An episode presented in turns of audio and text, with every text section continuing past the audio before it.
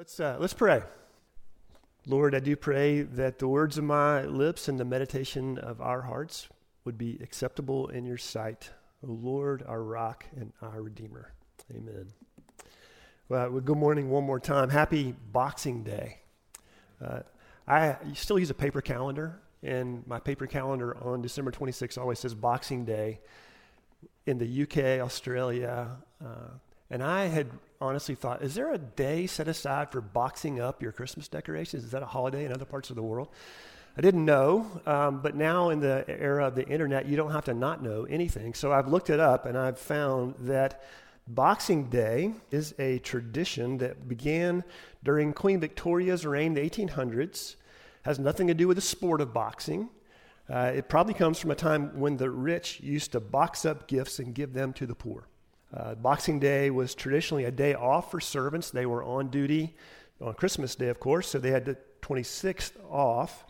And then their wealthy landowner uh, employers would give them a box of Christmas for Christmas. So you can kind of picture, if this helps you at all, it does for me, um, a scene from Downton Abbey where all the downstairs servants are walking off with nice box Christmas gifts. And Lord Lady Grantham are waving goodbye to them as they leave the Abbey and make their way home there. So, either way, uh, we're left with really an important question today. What do we do now that Christmas Day has come and gone? Uh, in some liturgical traditions, such as the Anglicans or the Lutherans, this is, this is the beginning of the season that's known as Christmastide. It's a 12 day season, which is where we get our, our 12 Days of Christmas song from. So if you're also wondering where that came from, it's from the 12 Days of Christmastide. We don't come from that tradition. So we really are left rather abruptly right here, December 26th, to ponder what exactly has happened and what do we do now? Christmas Day is when we recognize that one of the most dramatic moments in all of human history has occurred. It's not that the gods have come and visited human beings, but it's actually that the God, the one true God, has become a human being. We call this the incarnation. And this is the culmination of all that we've been waiting for during this season of Advent. Advent. Christ has come in the flesh. God now has skin and bones. And yet, for all the drama, there is this sense in the biblical accounts and the Gospels that not, uh, not, this was not all obvious to everyone. It was not all obvious what exactly all this meant. In the Old Testament, prophets told us this was coming. So Isaiah talks about a child that is going to be born for us, and Micah said it would happen in Bethlehem. And then Matthew and Luke, which are the gospel accounts that record the birth of Jesus, they hold on to these, these backstories, and they share a lot of things that are pointing to this dramatic moment in history. For example, angels are visiting Zechariah and Mary and Joseph, and those are dramatic moments. But those characters respond with varying degrees of doubt and fear and suspicion and willingness. There are these mysterious visitors that come from faraway lands, and the king is disturbed and fearful, but shepherds are joyful. But with all that was known in anticipation of the incarnation, in so many ways, it was simply not what many were expecting. Uh, when it comes to the reality of the incarnation, the same could be said about that very first Christmas. It was that they weren't expecting that. They were focusing on other things. We've talked about this uh, in the weeks leading up to Christmas during Advent, that maybe one of the things, one of the more pressing needs of the people of Israel at that time was that they were occupied by Rome. And it would have been reasonable for them to, to hope that, uh, that the, the coming um, what was, what was coming would be relief from their Roman occupiers. And maybe that is what they were expecting. But maybe they weren't expecting that for two more important reasons. And one of those would be that they had actually lost sight of what Yahweh, their God, was like. And the other reason was that they had lost sight of their greatest need. So, first, they had lost sight of what Yahweh, their God, was like. Uh, I've been reading through the Old Testament this year, and you finish the Old Testament reading a, a, lot of the prophets who have these frequent reminders of these surprising ways that the Israelites were influenced by foreign gods of the surrounding nations. And I'm really surprised. You might think, how in the world could, could the Israelites lose sight of Yahweh, the one true God? I mean, they're his people, he is their God. But they did. And I do think that's a, that's a cautionary tale for us as well. The foreign gods that had crept into the, uh, the imagination of Israel strangely resembled nothing at all like what Yahweh was. These foreign gods were demanding and petty, and they required a lot of sacrifice, in some cases, child sacrifice. And shockingly, there were some in Israel who complied. These gods tended to be aloof and relatively unconcerned with the affairs of human beings. They, they were distant. They were the kind of gods that you never really made happy, you only hoped to keep appeased so that they would not unleash their fury on you.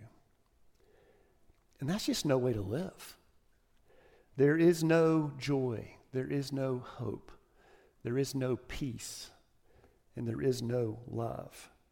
And as hard as it is to imagine that Israel could lose sight of God, don't we find ourselves believing rival stories about what God is like? That He's too demanding, He's perpetually disappointed in us, He's never pleased, He's asking more from us than we can possibly meet. He's kind of distant, not very near. Well, if you follow the entire storyline of Scripture, you, you come to realize that that's not at all how God is revealed. And I want to show you one important aspect of that by going back to the very beginning, where I think God first reveals his fundamental character in Genesis 1. In verses 1 through 2, it says these familiar words In the beginning, God created the heavens and the earth. And now the earth was formless and empty, and darkness was over the surface of the deep and the Spirit of God was hovering over the waters. Out of chaos and disorder, God brought order and being. Why? Well, Greg Thompson, who is a former uh, Presbyterian pastor in Virginia, now he's a, Martin Luther King Jr. scholar, and he was a childhood friend of BP's. Uh, I heard him speak at a conference, and he said this He says that creation came into being because God is a yearning host. God exists in a trinity. We know that a trinity of relationships Father, Son, Holy Spirit. And they're bound together in what Greg Thompson says is, a, is a, an endless call and response, invitation and participation and embrace. Can you kind of picture the Trinity like that? They're filled full. There is nothing missing, nothing lacking. And God exists in his very essence as an act of loving welcome. God created all things not because he needed anything or needed to be appeased like the, the foreign gods and the nations that surrounded Israel, but out of a, out of a desire to welcome. God created the world to invite the world into his own loving life. So creation is fundamentally an act of invitation. All elements of creation are intended as guests of God. And humans are his most honored guests. So our life with God is fundamentally an expression of God's desire to host us. This is what God is like. This is the storyline of Scripture. God has never relented in his desire to host us, to dwell with us as his guests. Uh, later in Genesis, after sin has entered the picture, he forms a people for himself through Abraham. And then he rescues them from slavery in Egypt. And he dwells with them in the tabernacle in the desert. And then later, his presence literally fills full the, the permanent structure, the temple that's in Jerusalem. God's dimension is overlapping with our dimension. Later in the life of Jesus, he even referred to himself as the temple. Uh, in John 2, when Jesus has turned over the tables of the money changers in the temple courts, the religious leaders are interrogating him. Why are you doing this? By what authority do you have this? Give us some kind of sign that says that you can do this. And Jesus says, All right, destroy this temple, and in three days I'll build it back again. And then a couple of verses later, John says, But Jesus was speaking about the temple of his body. That's the incarnation, the ultimate coming together of heaven and earth in Jesus. The incarnation shows us that the fundamental desire of God is to dwell with his people, to be joined together with them.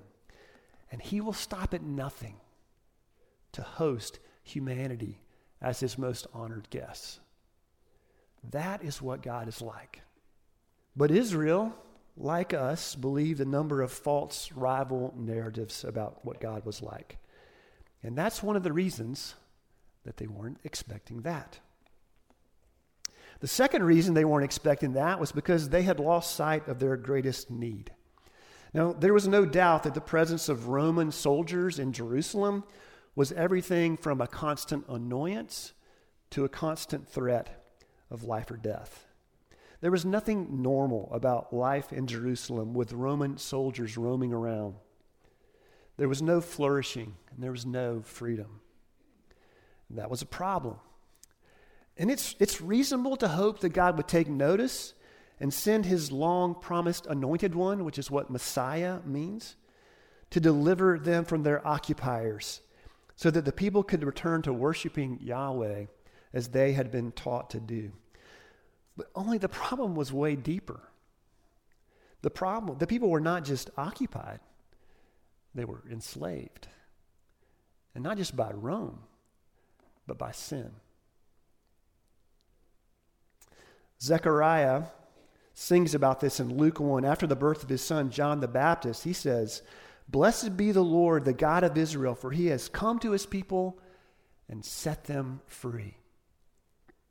And then we read this uh, from Paul this morning in our call to worship, 1 Timothy 1:15. Here's a trustworthy saying that deserves full acceptance. Christ Jesus came into the world to save sinners. And one of the things that I love about this time of year are these beautiful Christmas carols that we sing that, that in these very profound and poetic ways tell us the same truth. O Holy Night has this line Long lay the world in sin and error pining, till he appeared and the soul felt its worth. O come, O come, Emmanuel, and ransom captive Israel who mourns in lonely exile there until the Son of God appears. The incarnation reveals to us our deepest need. And it's often not what we like to think it is. If you're anything like me, we're, we're enslaved by our pride or our envy, our appetites, or our greed, or our fears a number of years ago at our church in Atlanta, Church of the Redeemer, our pastor, John Thomas, began a service during Advent by saying this. He said, Advent is a reminder that God is not repelled by your sin, but in fact, He's drawn to it. God is drawn to your sin. That's a, that's a provocative way of saying that. God is drawn to sin. But the idea that a holy God, a desiring God, a yearning host God, would stop at nothing to dwell with his honored guests, going so far as to take on human flesh and to ultimately take on their sin so that they could be reunited to him, is in so many ways not at all what most Israelites, and for that matter, what even most of us would expect. And yet, I think that is in fact what the incarnation demonstrates. So here we are, December 26th, Boxing Day. What do we do now that Christmas Day, the day we mark the incarnation, has come and gone? Well, we live out the reality of the incarnation.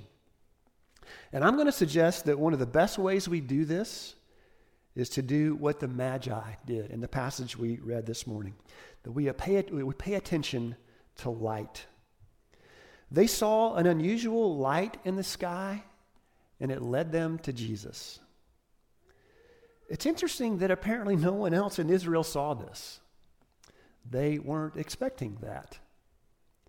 Yet, in reality, light is a powerful reminder of the incarnation. that we carry with us every day, not just during Advent and Christmas. I don't know about you. I'm always struck this time of year in the winter time in Rome how beautiful our town is. These winter mornings, as the sun starts to rise up on clear days, there's this unique orange hue to the, the sunlight that's streaming through the bare trees. It's just unique to this time of year, but I'm just captivated by it. And of course, this time of year, lights are everywhere. We have lights in our trees, uh, we have lights in our houses. There are lights all around town. You know, the clock tower is lit up with these rotating colors of green and red and white. There are lights on the trees downtown. There were lights on every float that came through in the Christmas parade. Barnsley Garden says they have over a million lights right now on their Christmas tour. Lights are everywhere. Isn't it interesting how much we love them? We just love lights. And the Gospel of John zeroes in on this attraction that we have to light. I mentioned Luke and Matthew earlier as the Gospels that give us this historical account of Jesus' birth. Well, John, he, he has his own way of doing this. He's a little more poetic about it. In fact, John is the Gospel that most intentionally connects the incarnation with creation. The Gospel of John starts with the same words in the beginning. Genesis 1 starts in the beginning, as I said before. And then there's this, this creative act of God. The very first creative act of God is light. Let there be light, God says. They go back to John 1, uh, verses 4 through 5. It says this about Jesus In him was life, and that life was the light of all mankind. The light shines in the darkness, and the darkness has not overcome it we're drawn to lights. If Jesus is the light, and that light is the life that all humanity desires, then there's no wonder that we are drawn to light. My sense is that it's more than mere attraction or curiosity. We're made for light because we're made for life. In verse 3 of John, uh, John 1, John says, Through him, Jesus, through him all things were made. Without him, nothing was made that has been made. In other words, Jesus was there in Genesis 1 when all these creative acts were taking place, including light. They came into being through Jesus. New Testament scholar Dale Bruner says, I love this, all of creation is Christ formed and Christ bearing. All of creation somehow or another has the shape of Jesus, and all of creation bears Jesus. So I think that's what's happening when we are struck by the beauty of light. We're, we're aware of the presence of Jesus even when we don't even know it. So when we turn on the lights, or we light a candle, or even when we have a night light in a child's room, we're gently but profoundly reminded that Christ, who is our life, has come. So, in the simplest act of turning on a light or, or lighting a candle, we're saying, Christ has come. And there is no darkness that can push back against that light. Try it. Turn on a light. Try it when you go home this evening. Turn on a light and say, Christ has come. Christ has come to us. I defy you, darkness, to push back against this light. It can't. It won't. So, how do we live out the reality of the incarnation from here? By being people of light. How are we people of light? By being the people that Advent has prepared us to be, by being people of hope love, joy, and peace. By being people the incarnation is equipping us to be people who remember together what God is like. The perpetually hosting God who longs to dwell with human beings as his honored guests, and who together remember our deepest need that we are captives in need of ransom and rescue. We become the people of light, not just for our sakes, though. We become the people of light for the sake of the whole world. Uh, Dallas Willard, a philosopher and, and, and spiritual writer, said this. He said, The most successful work of the church would be the work that turns people into lights in this dark world. In Christ, we are people of light. And keep in mind that all people are inherently drawn to the light because in that light is life, the kind of life that all human beings deep down desire. So we become the people of light as we hope in things other than what the world persuades us to hope in, namely that Christ is come. We are people of light as we love, not with a sentimental and transactional love that the world loves with, but with a Christ like love that bears pain and brings healing. We live as people of light as we usher in peace into the world. And we're people of light as we live lives of joy, anchored not in transient emotions, but in the saving and transforming work of Jesus. The reason for the incarnation is so this day forward, December 26th onward, we might know in the clearest possible way that God, our yearning host, we, we might know what he is really like. And so that we might know what it means to be forgiven from our sin and invited into transformation and wholeness. A great German theologian, Karl Rahner, has a quote that I'm going to read to you here. Now, Karl Rahner was one of the great theologians of the 20th century. It's really deep. And in this quote here, I think you can almost feel his, his irrepressible joy as he talks about Christmas. Listen to this. At Christmas, through his grace filled birth, God says to the world, I am there. I am with you. I am your life. Do not be afraid to be happy. For ever since I wept, joy is the standard of living that is really more suitable than the anxiety and grief of those who think they have no hope. This reality, this incomparable wonder of my almighty love, I have sheltered safely in the cold stable of your world. I am there. I no longer go away from this world. Even if you do not see me, I am there. It's Christmas. Light the candles. They have more right to exist than all the darkness. It's Christmas. Christmas lasts forever. So let's practice light. Turn on a light and trust that it has more right to exist than any darkness. Let's remember what Yahweh our God is like. And let's remember our deepest need. Let's remind each other of what God is like. Let's be people of light for the sake of the world because they won't be expecting that. I'd like to close by praying a prayer that's found in the Book of Common Prayer for this very day, December 26th, and I think it captures the essence. So join me in this prayer. Almighty God, you have poured upon us the new light of your incarnate word.